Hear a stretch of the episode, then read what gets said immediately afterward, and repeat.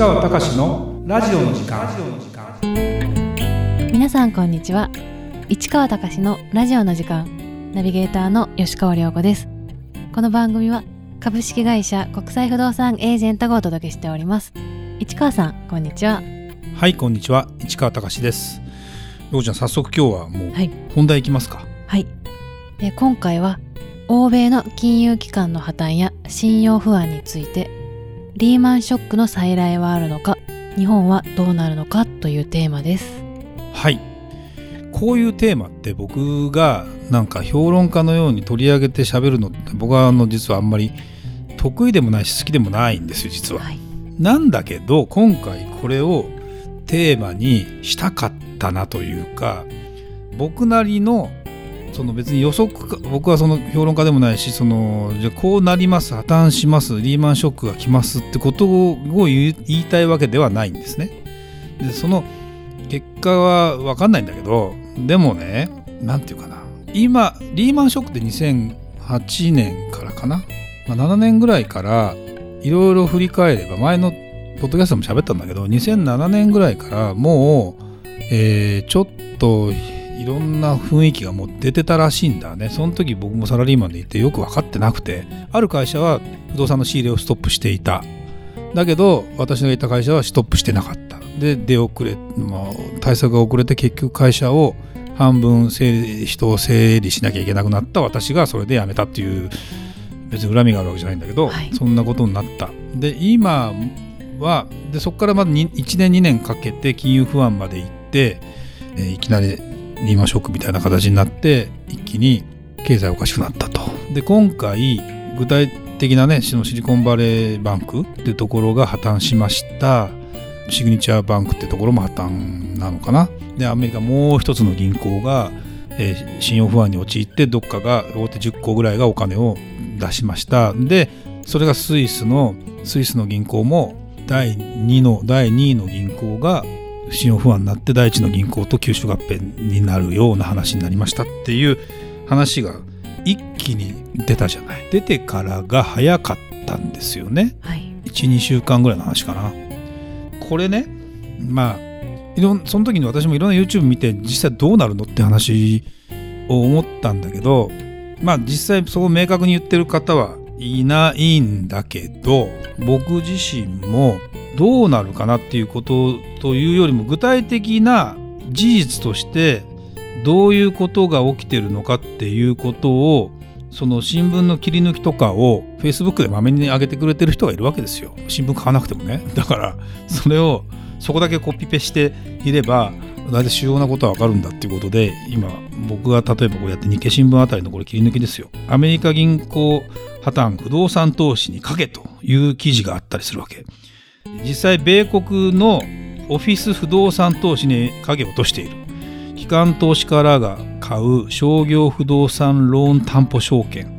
CMBS が売られ上乗せ金利は急拡大している。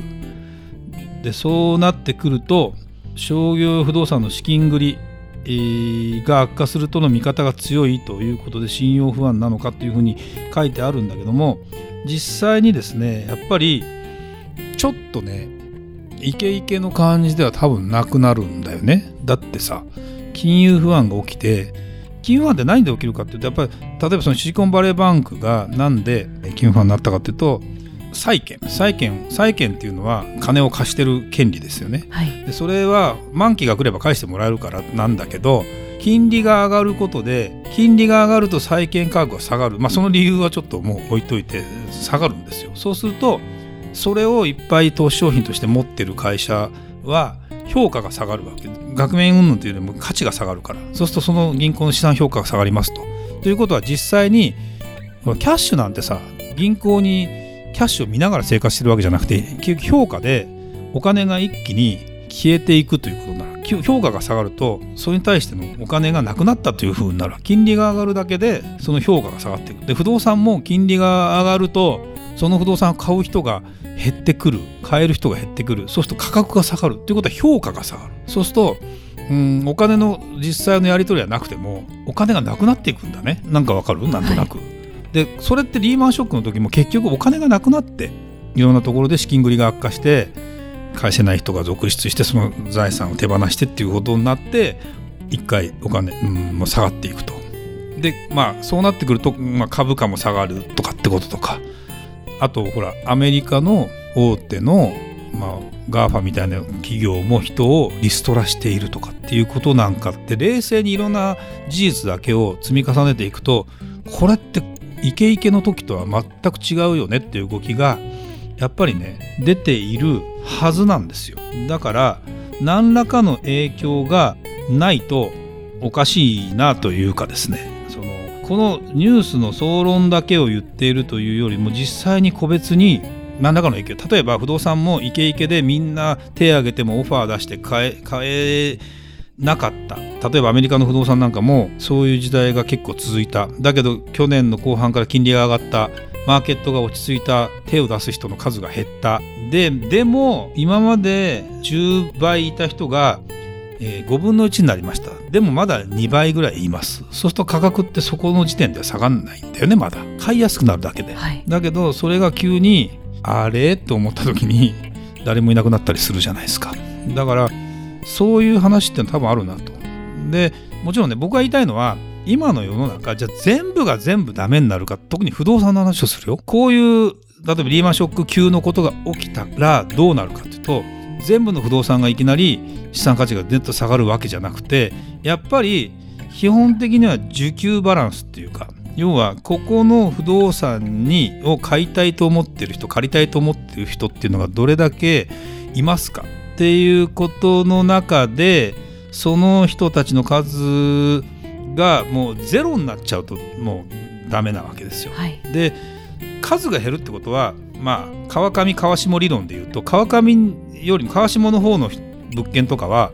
いなくなっていくんですよね。だけど川上のような需給バランスこれは希少性があるよっていうものであればまあ変なことどんなことがあっても資産価値っていうのはあの本質的にはそんな下がらないんですよ。ただものすごく高値でつけてたかっていうとそんなことはないんだけどだから買うか買わないかの理論でいけばこういう時に買うのは逆に資産価値の高いものを本来は買うか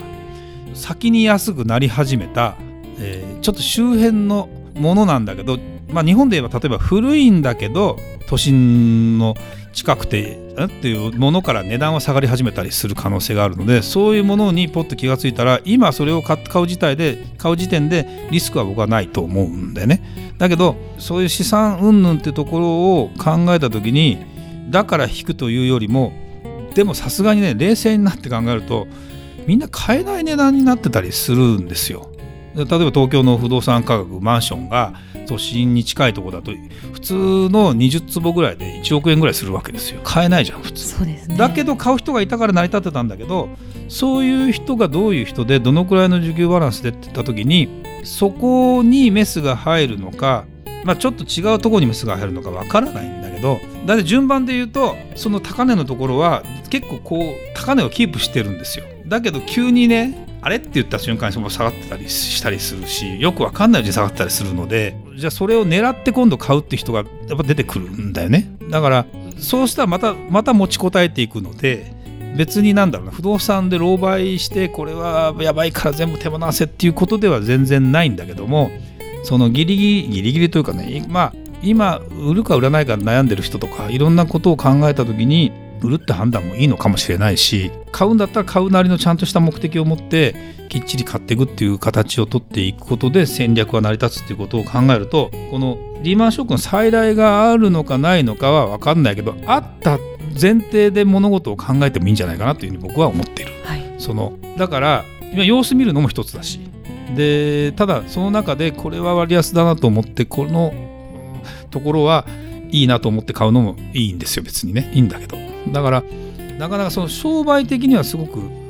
やりやすいかっていうとやりにくいんだよね。すごくね。何が正しいか分かんないっていうかさ、うん、まあまあ